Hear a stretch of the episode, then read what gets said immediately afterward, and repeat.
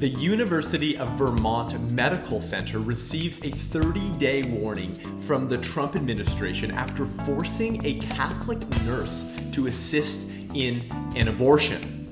Then Hollywood musicians team up with Planned Parenthood, shocker, in an ad attacking pro life laws, claiming that the artistic freedom to create is just like the freedom to kill babies. And then, failing presidential candidate Beto O'Rourke tells an audience member at a campaign event that his life had no value the day before he was born. Oh, and it's my birthday, and pro lifers have the best birthdays. I'm Seth Gruber, and this is Unaborted.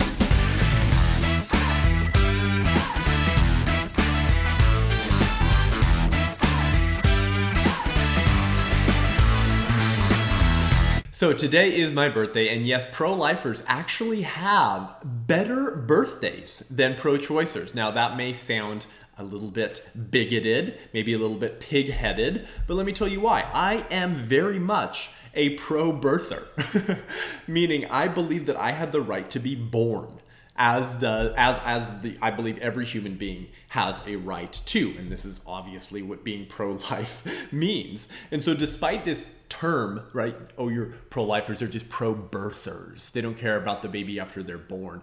Despite this being used as an ad hominem attack against pro-lifers, the pro-aborts tend to cut themselves, no pun intended, on the same sword by revealing that they are not pro the choice of babies to be born. So, so much for pro choice. And Ronald Reagan pointed this out in his brilliant simplicity, right? He said, I've noticed that everyone who's for abortion has already been born. and those on the abortion rights movement kind of shrug their shoulders and laugh, stupid argument. No, it's, it's actually one of the most common sense, sort of natural law, rational, self evident arguments you could make. Like, that's the name of the show, right? Unaborted. Like you're literally only here watching the show because you weren't ripped limb from limb in the womb. So, how could you then cheer for the dismembering of other human beings whose right to be born is being compromised? So, there is a deep and disturbing irony to human beings who have been born shouting that babies do not have a right to be born. So, in short, pro life individuals actually have the best birthdays. because they recognize that their life is a blessing. They recognize that they were given life. They recognize that there is a third of American citizens missing since 1973. They recognize that they're survivors of the abortion holocaust and that their mother chose life yeah, that kind of gratitude is going to give you a better birthday. So for that reason, I've been having a great birthday, and it, and it's better than any pro-choicer will ever have a birthday because they they literally cannot have the same type of enjoyment and gratitude if at the same time they're saying shout your abortion and voting for one of these presidential candidates that wants to kill babies through the day of birth. And so if you're glad that you weren't ripped limb from limb in the womb, but you also believe it should be a legal right to rip the limbs off of other babies in the wombs, then you don't understand the true blessing of life that you have. Acknowledge the gratitude that you have for your life and grant that to other babies. The fact that every pro choice person has been born is the exact reason they ought to fight for the right of all babies to be born. So I'm eternally grateful and thankful that my mother made, yes, the right choice and I'm committing to helping rebuild our social fabric so that all born people fight for the rights of all unborn people. So happy pro birthday to me and share that with someone who is pro choice in your life. In one second, I'm going to get to discussing a very disturbing story coming out of Vermont where a hospital was forcing and coercing a Catholic nurse to participate in an abortion against her will. But first, when it comes to marketing, business owners today are inundated with options. You know this. Too many options.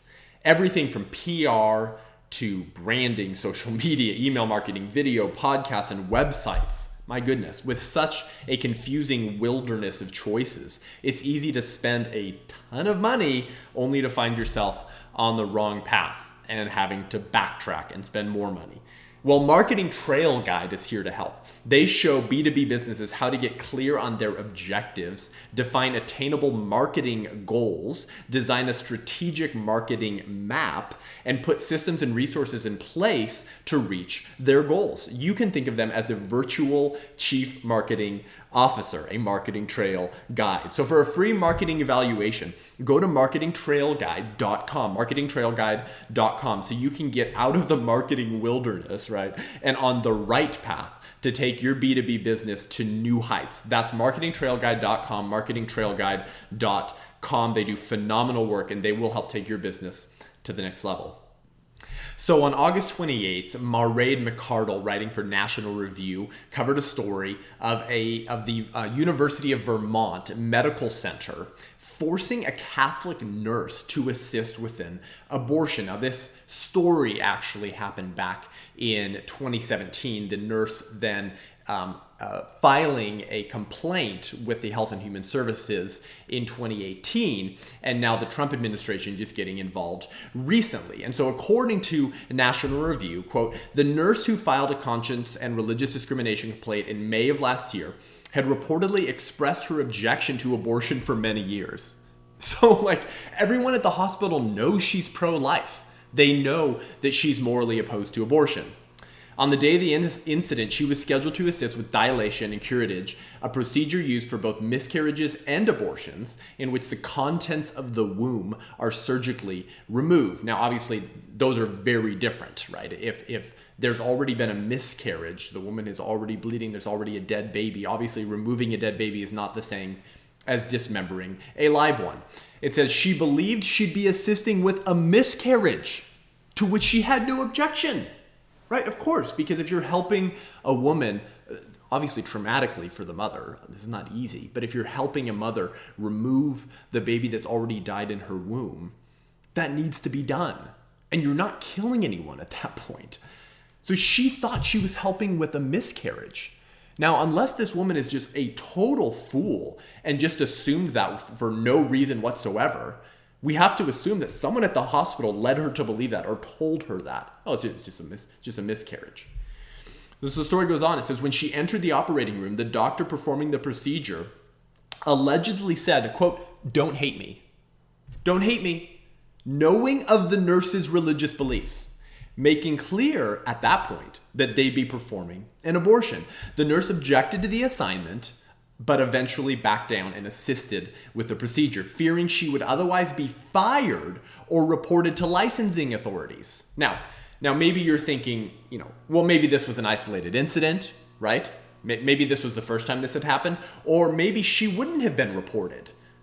I mean, we don't know that, right? Maybe if she had just said, uh, "Doctor, I'm not comfortable with this. Uh, I have religious and moral objections." Maybe the hospital would have said, fine, oh, no, sorry, totally. No, you don't have to do this. So maybe we're thinking that, right? And, and that if she had just made her objection clear, everything would have been fine. Wrong, wrong. According to the Office of Civil Rights at the Department for Health and Human Services, the Office of Civil Rights investigation in a report available online said quote they spoke with several other university of vermont medical center healthcare personnel who worked there, who since at least the spring of 2017 have been intentionally, unnecessarily, and knowingly scheduling scheduled by University of Vermont Medical Center to assist with elective abortions against their religious or moral objections. Intentionally doing that, the hospital knowing that, and scheduling such nurses for these abortions anyways. This report by the Office of Civil Rights continues and says that University of Vermont Medical Center maintains a staffing policy that facially violates the church amendments because the policy admits to circumstances where the University of Vermont Medical Center can and will force staff on pain of adverse action or discipline to participate in abortions against their moral or religious objections. The policy also violates the um, the University of uh, Vermont's Medical Center's agreement as a condition of receiving HHS funds to comply with federal law, including the church amendments and HHS's grant regulations. So, this was not an isolated incident. This was not an incident where if she had just spoken up and said, I'm not comfortable with this, that they would have said, sure, no worries. The reason that she, quote, feared she would otherwise be fired or reported to licensing authorities is because she probably knows that's been happening.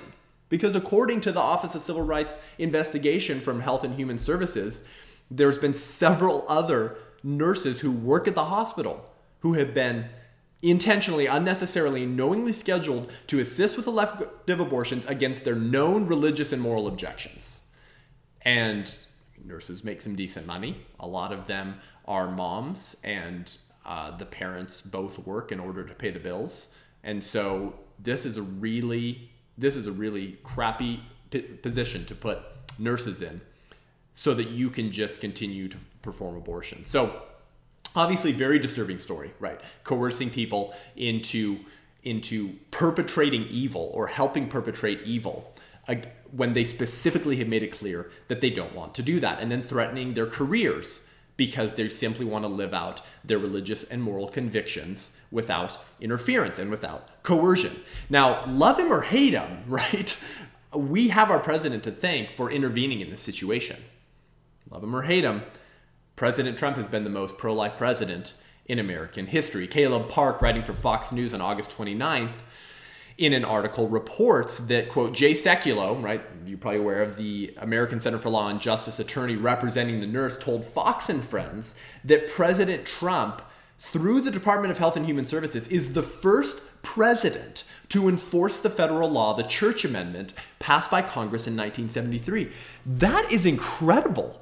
And that's also unacceptable that there were no presidents before him that were enforcing this simple amendment. Now, what is the Church Amendment? What is this? Well, passed at the same year that abortion was legalized, obviously strategically by the pro life movement in order to protect the conscience rights of healthcare workers who didn't want to participate in evil, said, quote, and I'm quoting from the amendment no individual shall be required to perform or assist in the performance of any part of a health service program or research activity funded in whole or in part under a program administered by the Secretary of Health and Human Services in his performance or assistance in the performance of such part of such program or activity that would be contrary to his religious beliefs or moral convictions. In short, hospitals, federal institutions, healthcare institutions cannot force or coerce individuals into participating in activity that they have religious and moral convictions to, particularly as it pertains to abortion. And according to the American Center for Law and Justice, President Trump is the first president to actually strictly enforce this. So we have our president and the administration to thank for intervening in this in this situation. Um, and there, there's a lot to thank to President Trump in regards to pro life victories recently, who, shortly after taking office, and I mentioned this on a previous show, created a new office of conscience protections at the Health and Human Services to protect healthcare professionals who do not want to participate in abortions. So we also have this office to thank that President Trump created shortly after taking office that is intervening and, and upholding federal law and stepping in on behalf of the conscience rights of this Catholic nurse who, for fear of being discriminated and losing her job, was coerced into participating in an abortion that prior to walking into the surgical room, she thought was a miscarriage.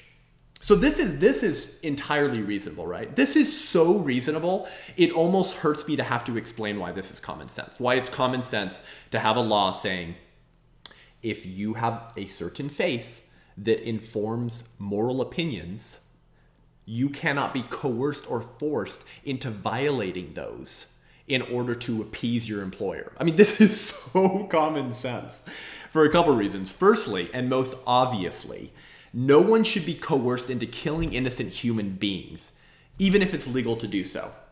Obviously. There have been plenty of things in world history and American history that have been legal and have been very bad ideas, have been immoral. So of course we should we should protect the conscience rights of Protestants and Catholics and Jews and Mormons who have moral objections to abortion because nobody should be coerced into killing innocent human beings. It doesn't matter that it's legal. It doesn't matter that women can obtain them somewhere else. Abortion is deeply evil and immoral enough. We don't need to be forcing those who are opposed to it to perform them. Now, secondly, th- th- this idea of conscience protections, right? is is is is is so incredibly reasonable because even the left even the radical pro abortion movement likes the basic idea of conscience protections if it would be applied to them. So, for example, can you imagine for a second if conservatives started suing leftist actors for not portraying characters in overtly pro life films? So we, we approach a very leftist actor. We want to do this pro life movie. Hey, we think you'd be great. We think you fit the height, the age, the demographics, and, and we've just liked your portrayal in other films and the energy you bring. And we want you to play this person in this overtly pro life film. Well, this radical leftist actor says, no, you're you're a uh, you're a bigot. You're a sexist. You're pro-life. I hate you. I don't want to play your character in your pro-life movie. Should we be able to sue him for all he's worth? I think leftists wouldn't like that. I think at that point they would want conscience protections, wouldn't they? Because leftism is a religion. Let's be very clear. It has a worldview, it has a lens that interprets reality or, or the inversion of reality, and it has a whole system of thought that informs behavior. And it has the idea of sinners, but no sin, and consequences if you're a sinner, sinner being conservatives. So leftism is a religion, and of course they want conscience protections as well. Or what if a conservative couple sued a transgender bakery owner for not catering their event at the Council for Biblical Manhood and Womanhood conference. should we should conservatives be able to sue that transgender bakery owner? And then what if what if Trump appointed judges started allowing these lawsuits and forcing leftists to pay emotional and psychological damages to said conservatives? oh, now the left wants conscience protections. This is so wrong. We shouldn't be coerced and forced into portraying into portraying characters in films that we find morally reprehensible. We shouldn't be forced into catering events that we think are gatherings of racist, xenophobic, bigots, and sexists who are forwarding an ideology that damages the LGBTQ community. We shouldn't be forced into coerce in coerce. Of course you shouldn't. Of course you shouldn't. And Christians are simply saying, the same thing. So do unto others as you would have them do unto you. This idea of conscience protections is that self evident. And the left and the radical pro abortion movement, they want them to. They want conscience protections applied in the scenarios I just laid out. But, oh, if it comes to pro lifers who are religious saying, I don't want to have anything to do with killing babies, no, shut up, you need to help kill that baby. Suddenly, the idea of conscience protections is not applied across the board. So, how does the leftist media respond to this story? Well, the Washington Post on August 28th runs a story, and I don't even even need to read anything in the article. Here's the title. Trump administration accuses Vermont hospital of forcing nurse to participate in abortion. well, that makes it sound like, whoa, oh my. Well, what happened here? Because I mean, not all accusations are accurate. Trump administration accuses a hospital of, of forcing a nurse? Well, was she forced or what? What's the story? It makes it sound like there's not enough facts to determine if this nurse was actually forced to participate in an abortion. While at the same time, the Office of Civil Rights at the Health and Human Services is interviewing other nurses at the hospital who have said that yes, since 2017, several of us have been coerced into performing an abortion under threat of losing our job. accused, accused of forcing a nurse. So this is how the leftist media responds to this story. Makes it sound like the Trump administration is the enemy. Oh, they're accusing. Oh, how evil. Because they don't care about applying conscience protections objectively across the board to everyone. So, what's next for the University of Vermont Medical Center? How has the Vermont Hospital responded to this whole debacle? And what is the Health and Human Services Department doing? Well, I'm going to tell you in just one second, and then I'm going to show you why the pro choice movement is actually not pro choice at all. But first, I have an exciting announcement. This fall and spring semester, in partnership with Students for Life of America, I'm going on the road to university campuses with my speaking tour, Abortion is Genocide abortion is genocide, three of the most offensive words in the leftist religion. But this is important because if we do not under, understand our history, as has been famously said, we are doomed to repeat it. And we have been repeating it for nearly 47 years this January as it pertains to the issue of abortion. Because genocide always entails the dehumanization of an entire victim class that you want to eliminate in order to justify their mistreatment and slaughter. And it's easy to convince a society that the victim class you want to eliminate are not persons if you strip them of personhood and you come up with your own criteria for human value and then point at that victim class and say, see, they don't meet that criteria. Well, the same thing is happening with unborn children in our midst. The left and the pro-abortion movement says unborn children are smaller, less developed, located elsewhere, and you know they're so dependent on their mothers for life. So therefore, we can slaughter them, we can kill them, and the results, the consequences of that ideology is always the same: dead innocent people, dead innocent people over 60 million dead innocent human beings since 1973 because of the same ideology that's being recycled from slavery and the Holocaust. Those are the ideas I'm going to be discussing. I'm booked at the UC Berkeley, uh, Cal State Long Beach, Fresno State, Cal Poly SLO, and a bunch more pending. And it looks like a trip to the Dallas area in the spring semester. So if you're listening to the show and you want to bring this tour to your university campus as a Catholic club, Christian club, Pro Life Club, Philosophy Club, let me know and book me while there's still space. So we'll be right back and we'll continue this conversation. See you in a second.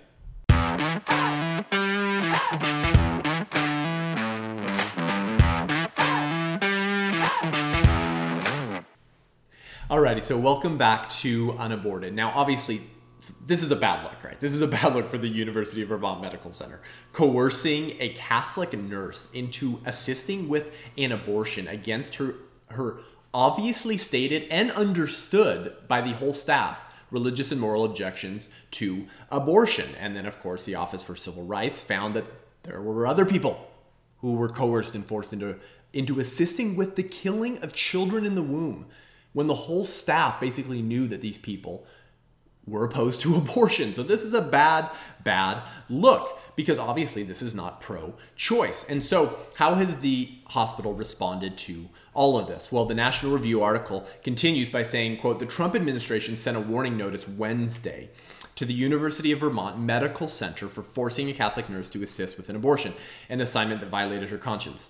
Unless the hospital verifies within 30 days that it will not require healthcare professionals to perform duties to which they morally object, the Health Resources and Services Administration will begin a review. And good, it should begin immediately. But according to the Office of Civil Rights notice, after the Catholic nurse filed her discrimination complaint in May of 2018, the Office for Civil Rights contacted the hospital and began a conversation. So this is over a year ago, okay? As, uh, the article continues saying the Office for Civil Rights can, uh, contacted University of Vermont Medical Center repeatedly in a good faith effort to seek cooperation from the hospital, but the hospital refused to conform its policies to federal conscience laws, provide all the documents requested by the Office for Civil Rights, rights or produce witnesses for the Office of Civil Rights interviews. Nevertheless, Office for Civil Rights interviewed multiple witnesses and gathered evidence concerning the allegations. So for basically over a year, the University of Vermont Medical Center was holding Health and Human Services Department at an arm's length, refusing to give them what they were asking for and refusing to conform their their policies with federal law regarding conscience protections for religious workers. So this this is completely antithetical to the entire pro-choice message. The, the mantra for nearly half a century has been pro choice, pro choice. And through the Clinton years, through the Bush years, the pro choice movement did not want to coerce others into having an abortion or performing them, right? My body, my choice. Her body, her choice. It wasn't, hey, no, actually, you who don't like abortion, you have to go do the abortions. For most of the pro choice movement in America, abortion should be safe, legal, and rare, right? Rare. We don't want that many abortions. And if you don't like it, you don't have to, you know, if you don't like abortion, don't have one. The famous bumper sticker. Well, that whole narrative is shifting now. And the pro choice movement is clearly, clearly pro abortion. Pro choice is the biggest lie sold to the American public by the juggernaut. You cannot be pro choice and support stripping medical professionals of their choice to not participate in the killing of children. This is what this hospital did. Under, under pain of consequences and potentially career loss, the pro choice movement at the University of Vermont Medical Center practiced their pro choiceness by stripping choice from religious objectors to abortion and forcing them to assist with an abortion. How is that pro choice? So, if you support the University of Vermont Medical Center into coercing nurses under, as the Office for Civil Rights reported, under pain of adverse action or discipline to participate in abortions, you are pro abortion. If you support the actions by the University of Vermont Medical Center, you are pro abortion. That is not pro choice. That is pro only one choice. And that choice of abortion has been deified and lifted up so high as a sacrament that everyone else needs to bow down to. And if you don't share our ideology, your career is now at risk. So, so thank God that the Office for Civil Rights, under the larger conscience protection office created by our president, is getting involved and giving them 30 days to conform their policies, or they will have significant consequences, namely the stripping of funds, because we're currently tax funding them with our dollars. Now, there, there is, of course, a always concerning element to these conversations because most of this is not new.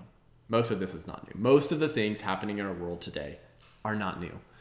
Our country and our world has a bloody history of injustice if the actions of those injustice make our lives easier or make our lives better in our own definition, our own version of the good life. And, and if we have to trample over others in order to achieve our version of the good life, then that's perfectly acceptable. So none of this is is really new. And here's what I mean by that. Okay, um, historically, uh, attempting to coerce or force good people into participating in evil is a trademark of genocide and systematic evil. I'm going to say that again.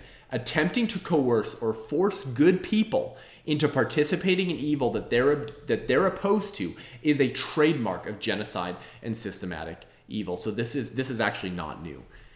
So when we say that evil is now good and good is now evil, when we literally invert reality in an attempt to justify certain choices or ways of life, then those who promote reality become the enemy. Because it's an upside down kingdom. It's an inverted reality. It's an it's it's an unreality. And so, if that's the world you live in, which is the world the left lives in, that is the world the pro choice movement lives in, then those who promote reality, those who say no, evil is evil and good is good, they become the enemy. Because if evil is actually good, then good is actually evil. So, I mean, if you actually have convinced yourself that, then I guess it would be normal to demonize and make enemies of those who are proponents of reality. So when those who live in the real world of facts and logic promote facts and logic, those in the upside down, the fantasy world, they attack and they attempt to either silence or coerce proponents of reality to abide by fantasy standards of morality. Fantasy standards of morality, which is saying that, that good is evil and evil is good. Because if you believe that, then the good people, the pro life people, are actually the evil people. So they need to be silenced because they're actually compromising women's bodily autonomy. They're actually compromising women's freedoms according to leftist ideology. And so we have seen this before. This is not new. The example that I want to share with you is indeed from the Holocaust. So David Kitterman wrote a book in the 90s called Refusing to Kill in the Midst of the Holocaust: The Case of Klaus Hornig. Now I had I was not familiar with with Klaus Hornig until recently. And he has a phenomenal story that that strangely and eerily mirrors the story of this Catholic nurse. So Klaus Hornig was a Catholic German officer in the SS who refused to kill Jews and attempted to stop the bloodshed and atrocities by teaching the men under his command that they did not have to follow orders that went against their moral and legal conscience. I mean, this is strangely similar. And in November of 1941, Klaus Hornig was ordered to carry out the execution of 780 Soviet prisoners of war. But he refused to do that. And, and, in, and citing him in this book, David Kitterman expl- uh, cites what he says, describing the brutality of the execution that was carried out by others that he was forced to look on because of his refusal to participate in that evil himself. And so he says, quote, the execution itself was a terrible sight. A huge sandy grave filled with half naked Russian prisoners were killed with Russian machine guns that spattered the soldiers' coats with brains, blood, and the bone of the dying. Hornig was imprisoned, beaten, stripped of his rank and prestige, and threatened with death for his impertinence. So you, you want to talk about you want to talk about the forces of evil assigning consequences to good people for refusing to associate in that evil? It's right here. This is not new. When genocide is legal, those who perpetrate it are extremely committed to and passionate about either silencing those that they perceive as evil or coercing them into participating in evil. And of course, those that they perceive as evil are in fact the good people. This is an inverted reality. So, so Klaus Hornig, he ends up in a Jewish concentration camp with the very people he refused to kill. And in fact, he, he got beaten up a few times by Jews who thought he was a German spy that was compromising their that was compromising their lives. But he was actually there because he refused to kill Jews. He he was known for hiding Jews under his bed so that they wouldn't be found. This guy was very opposed to participating in evil. Klaus Hornig's execution orders were en route to the camp he was being held at on the day it was liberated. And he lived out the rest of his days in Germany. So, so this, this is not new, friends. This is not new. When you call evil good and good evil, and you convince yourself that those who were saying, I don't want to kill babies and we shouldn't be killing babies, are in fact the evil ones. They are in fact the devil incarnate, not those killing babies, then it's easy to tell yourself we need to either silence those people or we need to force and coerce them into participating in the very evil that we call good and they call evil. In an inverted reality, vices become virtues.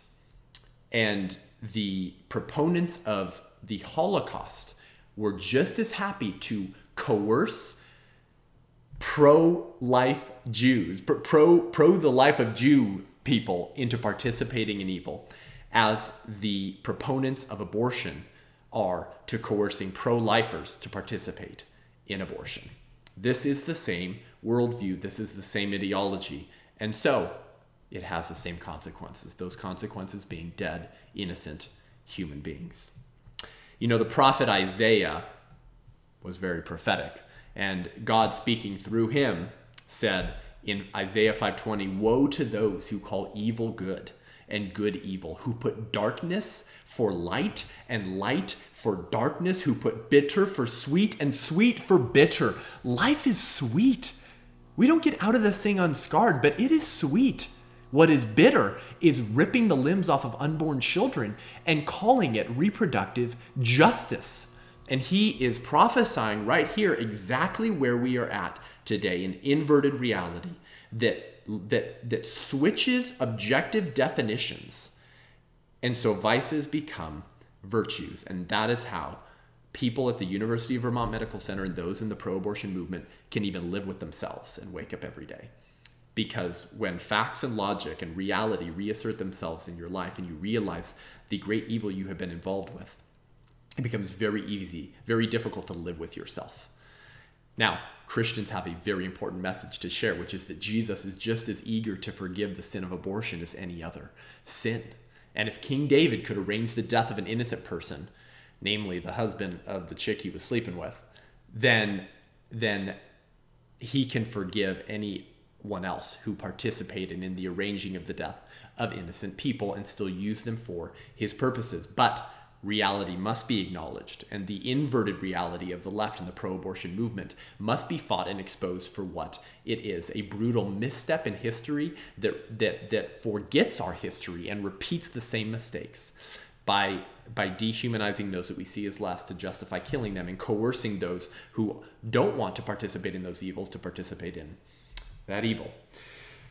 So we'll see what continues to happen with the story, and hopefully the, the hospital conforms their policies to the church amendments to protect the conscience rights of religious objectors to abortion. But we have another story here for you today that um, is not shocking, but is of course concerning, and that is that Hollywood musicians have recently teamed up with Planned Parenthood. And as I said, this is no shock to any of us in the pro life movement. So Hank Berrien at the Daily Wire on August 27th reported that, quote, over 100 well known musicians signed on to a full page ad in Billboard, the magazine, slamming abortion restrictive laws passed around the country, calling their campaign, ready, Band Together, Bands Off, part of Planned Parenthood's hashtag Bands Off My Body campaign, right? Again, treating abortion as if it's just the involving one body. So here's what this ad read, okay, in Billboard. Hundreds of Hollywood musicians signing on to this. This is what this ad said Freedom is at the foundation of music. Through music, we have the power to create, to be as we are as individuals, to speak and live our truth.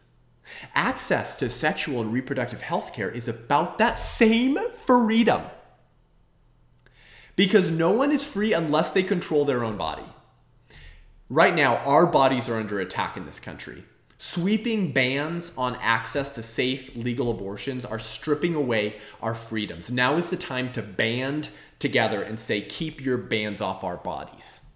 Okay, so this is the ad that, that Planned Parenthood runs in coordination and partnership with over 100 Hollywood artists. This is one of the most disturbing and debauched arguments I have ever heard from the left. And that is saying something. that is saying something. They have just they have just connected the idea of the freedom in artistry, the freedom in artistic expression with with the freedom to dismember children. So, so essentially, literally what they're saying here freedom is at the foundation of music, and access to sexual and reproductive health care is about that same freedom. So, the freedom and power to create artistically is just like the freedom and power of reproductive health care. And by that, they mean the legal right to dismember your unborn children through all nine months of pregnancy for any reason or no reason at all. This is extremely disturbing. Comparing artistic expression to a woman's right to dismember her unborn child is a particularly grotesque argument and something only worthy of sadists, frankly. To describe abortion as art and the dismemberment of your child as artistic expression is something only worthy of sadists. That I mean, there's literally they're they're they're making a comparison between the artistic expression and freedom in music and then saying abortion is about that same freedom. This is this is stuff worthy of George Hodel. If you don't remember that story, George Hodel was the murderer, the murderer of Elizabeth Short, aka the Black Dahlia. You might know her by that name. And George Hodel cut this woman in half at the waist, sucked all of the blood out of her body, sliced her from ear to ear with a Glasgow smile, and then arranged her body in a sexual pose as a piece of art. Art. Calling abortion a form of artistic expression is, is something only worthy of sadists like George Hodel. the murder of the Black Dahlia. This is this is some disturbing bleep, to put it lightly. To say that the freedom to kill my child is, is really just like the freedom I participate every day when I write new music, so you'll listen to it on Spotify. This is some really, really dark stuff here. They say in this ad, because no one is free unless they control their own body. And so we're going to get into this next about what actual freedom is and that it, being enslaved to the abortion juggernaut is indeed not a type of freedom at all.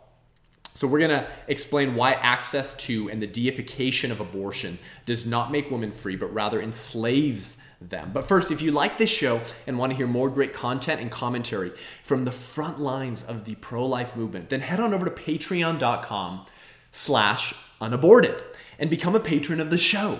Listen, one of the longtime leaders and warriors of the pro life movement, Greg Cunningham, once said that there are more people working full time to kill babies than there are working full time to save them.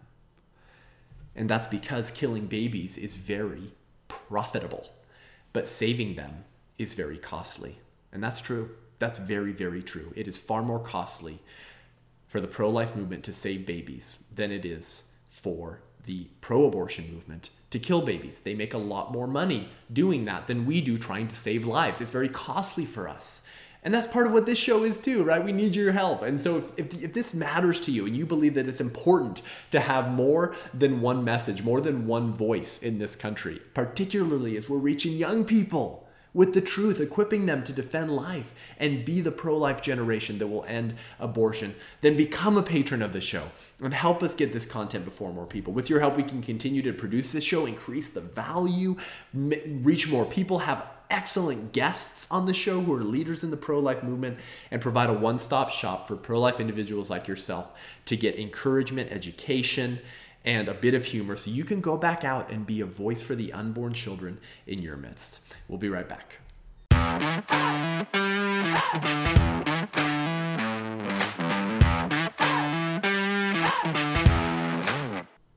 So, welcome back to the show. So, I want to explain to you why access to and the deification of abortion does not make women free, but rather enslaves them to something that keeps them from being free. Because this is the pitch, right? This is the pitch from Hollywood, from Planned Parenthood, from this ad in their campaign together is that no one is free unless they control their own body. And so they say right now, our bodies are under attack because of these pro life bans that are compromising women's reproductive health care.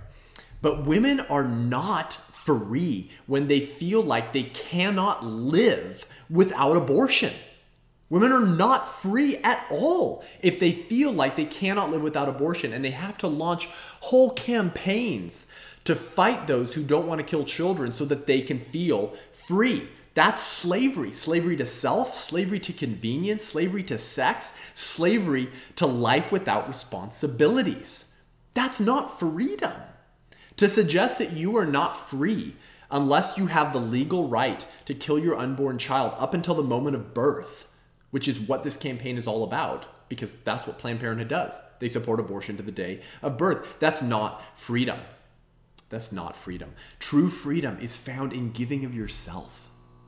True freedom is found in finding joy and happiness in all all circumstances. Not only the circumstances in which you can eliminate the responsibilities associated with sexual intercourse, that responsibility being a baby, no, true freedom is finding joy and satisfaction in whatever circumstance you find yourself in. And this applies to all people, right? Like I'm speaking to myself too. Like we're all prone to feel like we can't be happy if we don't have X. Now, obviously, this is just a, a, a significantly more dark example because we're actually talking about the need to kill babies in order to feel free. But the idea that we won't feel free or happy or whatever until we have X is a universal human problem. But true freedom is found in giving of yourself and in being and in being fulfilled and, and joyful wherever you find yourself. As long as you can say, I can only be happy if, or or I can only be free when, then you're not free. You're not free. You're a slave to your own idols and desires, which cannot handle the weight of an eternal soul. Your idols that you have convinced yourself you need in order to be free, in order to be happy, cannot handle the weight of an eternal soul. As C.S. Lewis says, you've never met a mere mortal, meaning that we are all immortal because we will either spend our immortal life in heaven or in hell. You've never met a mere mortal. And these fleeting things in this life cannot handle the weight of your eternal soul. And that is just as true of abortion as anything else. The desire to, to have the right to kill your child in order to feel free will not satisfy you. Not now, not ever. And so this ad continues, of course, by saying that our bodies are under attack in this country. Now, of course, pro lifers' immediate response is that um, actually, actually, the, the ban is focused on keeping you from attacking other bodies. Nobody's attacking your body. The body in your body is not your body. These pro life bans that are trying to save the lives of unborn children are actually to keep abortionists and women who are pregnant, who don't want their babies, from launching an attack on their babies. That's the whole point, right? That there's more than one body involved. And the ad continues then saying that sweeping bans on access to safe legal abortions are, are stripping away our freedoms. Again, that, that there's no world in which in which it is freeing to kill someone else or in which you have freedom by killing someone else.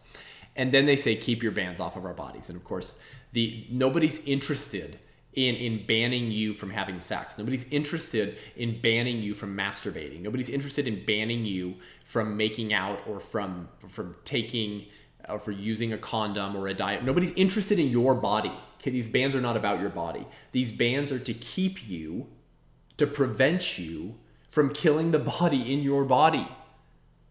This and we all know this. And it's very clear that the left and the pro abortion movement has been intentionally turning a blind eye to this for decades. But there are some people in the abortion rights movement who are intellectually honest enough to actually admit that, that the body in her body is not her body. there are some on the left who are intentionally intellectually honest enough to admit, like, listen, guys, come on. Let, let's just all say together we know that the baby is actually a human being that's separate from the mother. so we really all know this and we were really all taught this in basic like high school biology that our textbooks had this because we all know this, right? And as John, as John Piper once famously said, we all know they're killing babies. We all know it. Okay. So, but in an inverted reality that treats evil as good, you can convince yourself otherwise in order to pursue your version of freedom, your version of the good life. and yet, unfortunately, unfortunately, Hollywood is a test case in the consequence of bad ideas. we should take this with a with a minuscule, only viewed with a telescope grain of salt. Because Hollywood has been a test case for decades of the consequence of bad ideas. And this is certainly true in this campaign between Hollywood musicians and Planned Parenthood. Celebrities have some of the highest reported rates of drug use, alcoholism, divorce, and suicide and, and, and there's been plenty of, of, of, of, our of these leading Hollywood celebrities in the last two years who've committed suicide. You know the names of many of them. Robin Williams probably being the most popular. Celebrities have, have some of the highest reported rates of these things.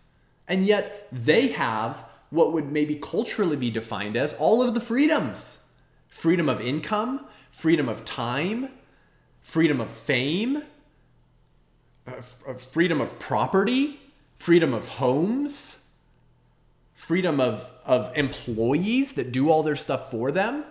I mean, ultimate freedom. Because a lot of freedom does come with a lot of money. You can get a lot done. and yet, they're miserable. Jim, Jim Carrey once famously said, I wish everyone could be rich and famous so that they would see that it is not the answer to anything. So we, we shouldn't be surprised when we see the the leftist religion playing itself out in Hollywood. The leftist idea of freedom on the altar of dead babies. leading to consequences such as drug use, alcoholism, divorce, and suicide. Hollywood is not a place of joy. These people are not joyful.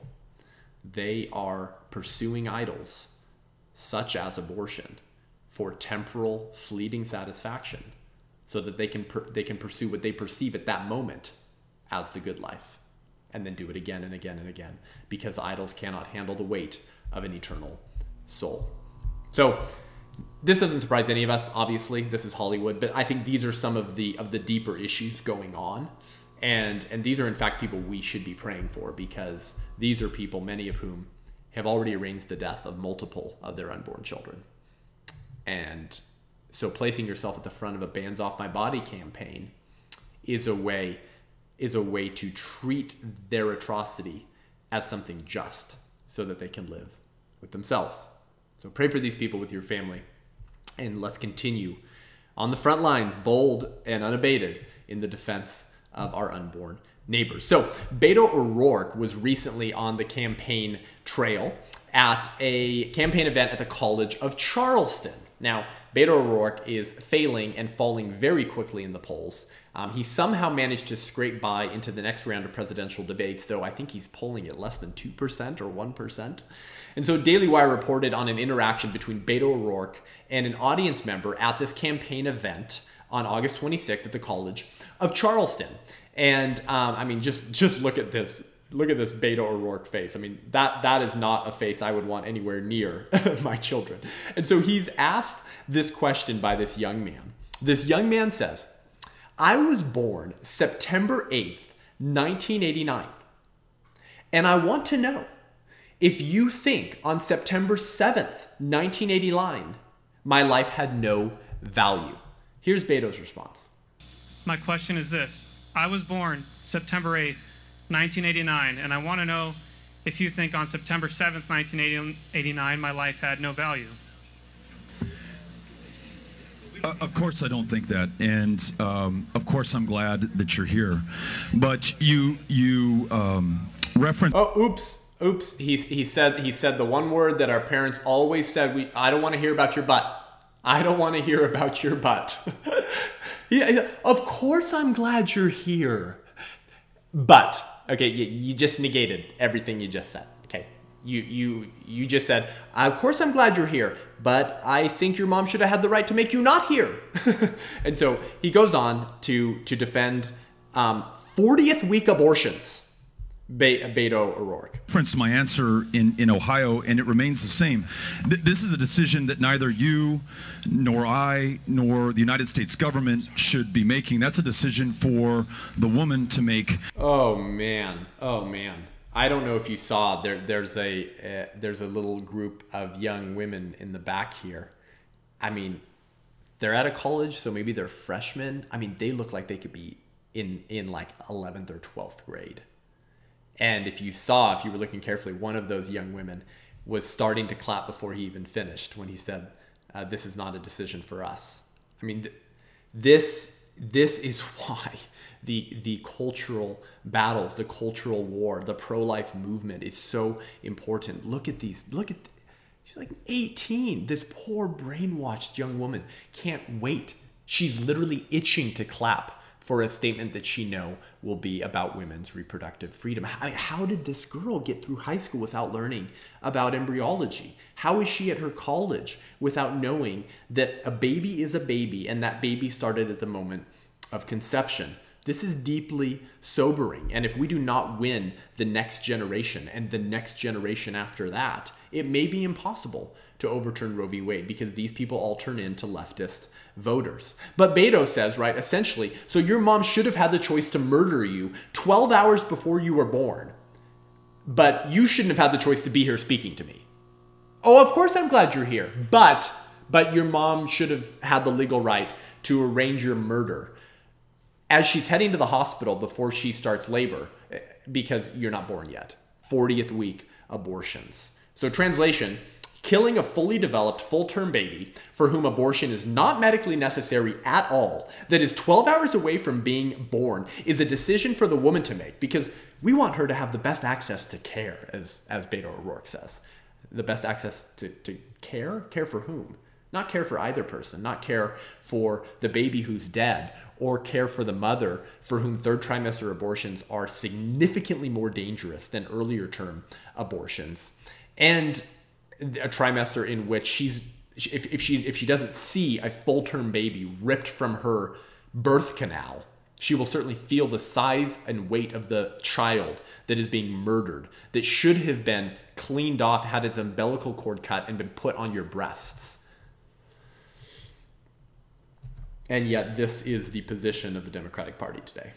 Beto O'Rourke is not an outlier, he's simply a microcosm of the entire Democratic Party's position on abortion. So he continues here to talk about the importance of killing babies and and how saying we shouldn't kill babies actually leads to killing mothers. The best possible access to care and to a medical provider, and, and I'll tell you the consequence of this this attack on women's right to choose. And and and and I, I listened to you and I, and I, heard your question. I'm answering it. Um, and and the attack on on Roe versus Wade, which we thought was the settled law of the land, and unless we had any illusion Okay, Beto, uh, some settled laws were bad laws. I mean, this is what politicians do all the time on abortion. They beg the question by assuming that the unborn is not a human being so that they can forward their pro choice talking points without answering the only question that matters, which is what is the unborn? And this guy, you'll notice, he, he interjected to Beto. He's like, You're not really answering the question. He goes, I, I am answering your question. I let you talk. And this, this is what this is what pro choice politicians do all the time. And one of the biggest arguments for, strangely enough, for the morality of abortion is the legality of abortion. Pro choice activists have been saying for decades, and I've literally had this argument used to me in a debate, is that it's a legal right. Yeah, I know. That's what Roe v. Wade said. and if that's your argument for why it should remain a legal right or why it's a moral right, then then uh, that's some of the worst reasoning I've ever heard. um, but that's what he's saying here. We thought Roe v. Wade was settled law. Okay, why, why does that matter? But of course, he's not going to answer the only questions that matter. He's not going to answer the question of what made this dude valuable at 40 weeks, the day before he was born. Oh, I'm glad you're here, but you weren't valuable and you should have been killed because Roe v. Wade is settled law. So he continues here now, blaming the perceived death of pregnant mothers in Texas on pro life policies? That the achievements that we've made are protected forever or that progress is inevitable. That has been shattered right now. And I want to tell you some of the consequences of this. In my home state of Texas, thanks to these trap laws that uh, make it harder for uh, providers to offer the full spectrum of reproductive care, more than a quarter of our family planning clinics have closed. And it has made us one of the epicenters of this maternal mortality crisis because not only can you not get safe legal access to an abortion, you cannot get access to a cervical cancer screening or a family planning provider or in a state that refused to expand Medicaid, any provider at all. And we are losing the lives of women in our state as a result. Um, I, I, don't question the decisions that, that a woman makes. I mean, only she knows um, what she knows, and I want to trust her with that. So I appreciate the question. Thank you again, obviously a very pro-choice audience, but still very concerning when you see this many young people cheering such a such a morally bankrupt argument. So what Beto O'Rourke is saying here is he's saying it, it's pro-life policies, particularly in Texas, which has been a very pro-life state for decades, that has caused increasing maternal mortality rates and crisis in Texas, meaning that pregnant women who don't have access to abortion are dying in large part because of their inability to access abortion. And this has been an argument that the pro abortion movement has made for a long time. That pro life policies actually lead to the death of pregnant women who would survive in certain circumstances where they need abortion if they had access to abortion. Of course, they don't care about unborn women who die from abortion, just the mothers of those unborn women. Well, Michael J. New at the National Review on August 28th corrects this lie once and for all. And he writes that, quote, O'Rourke said that because of abortion clinic regulations in Texas, one fourth of family planning facilities have shut down and claimed that these policies have made the state one of the epicenters of this maternal mortality crisis. To make this claim, O'Rourke is relying on incorrect data. A 2016 study in the journal Obstetrics and, and Gynecology did report a large increase in the incidence of maternal mortality in Texas. But a 2018 study in the same journal using corrected data found that the maternal mortality rate was actually less than half of what was previously reported. Contrary to O'Rourke's remarks, neither clinic regulations nor funding cuts to Planned Parenthood caused the maternal mortality rate in Texas to spike. But pro choice politicians have always done this. They've blamed certain increases in, in pregnant maternal mortality rates to pro life policies to make the point that we need to get rid of these pro life policies. So, um, so in the obstetri- in the journal Obstetrics and Gynecology, the same study Michael J. New reporting in National Review says that they found that that was incorrect data the first time. And then and then Beto O'Rourke finishes here saying, "Only a woman knows what she knows. Only a woman knows what she knows, and I want to trust her with that. I, I don't even know what that means. Only a woman knows what she knows. I mean, but this is really like plays into the whole like believe all women thing. You remember? If any woman comes out and accuses a man." of rape or sexual misconduct, like all of the women that accused Brett Kavanaugh before his appointee to the Supreme Court. You have to believe them. Only a woman knows what she knows, and I trust her with that. what a, I mean, what a ludicrous contention. Why should we? Why should we trust women any more than men? Just, I mean, we all know what we know. That has nothing to do with morality or not. I mean, what if I came to you and said, "Hey guys, I, you know, I can't, I can't afford my toddler." I think I, I think I need to kill him. I mean, I'll, don't worry, I'll pay someone else to do it because I don't I don't want the dismemberment on my conscience. But um, you know, well, Seth, only you know what you know. Only you know what you know, and I trust you with that. your knowledge has nothing to do with your moral choices. Like whether you know you're doing something wrong or don't know, something can still be wrong. and and trusting people's knowledge to justify any choice whatever because only she knows what she knows is a is, is, a silly silly thing to say.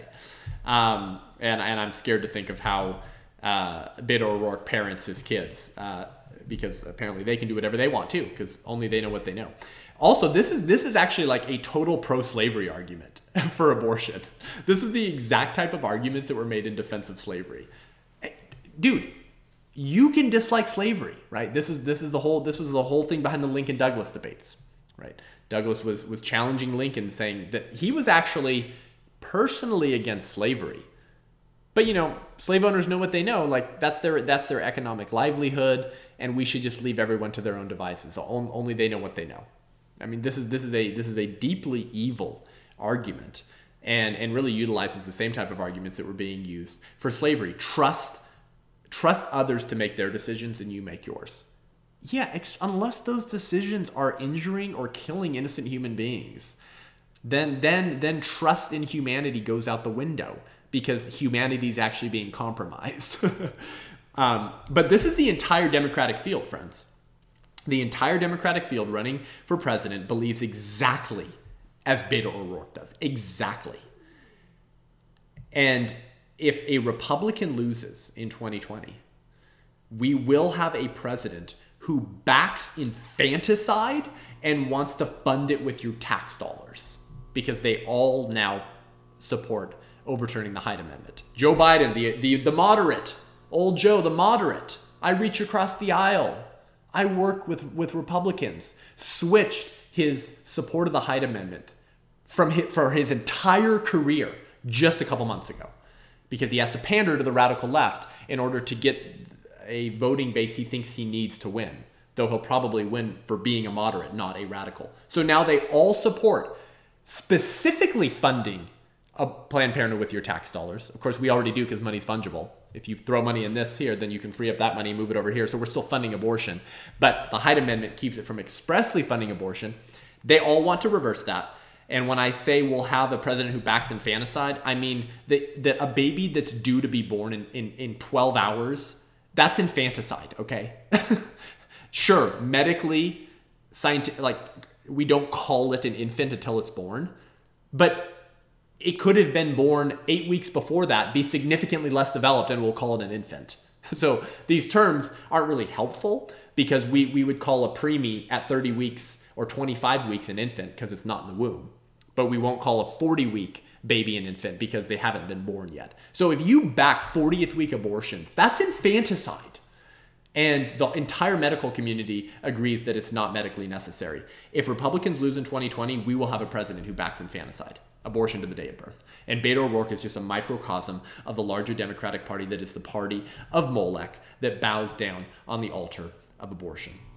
Alrighty, well, that's all we have time for today. For more of this madness, actually, tune in to the next round of presidential debates on September 12th and watch the candidates hopefully discuss, disgust the majority of Americans with their public support for third trimester abortions. Frankly, I'm all for it. I'm all for it. Turn off the the 80 the 87% of the American public that that do not believe that third trimester abortion should be legal. I'm all for it. That's great. Well, thanks for joining me today. Head on over to iTunes and YouTube. Give this show a review and a rating so we can reach more people. Listen wherever you listen. We're on Spotify as well now too. If you want to learn more and engage with me online, head on over to sethgruber.com. That's S E T H G R U B as in baby boy, E R.com for training videos, my speaking schedule, um, and to subscribe to my newsletter to get training to your inbox on how you can actually articulate, defend, and be a voice for the unborn. Until next week, I'm Seth Gruber, and this is Unaborted.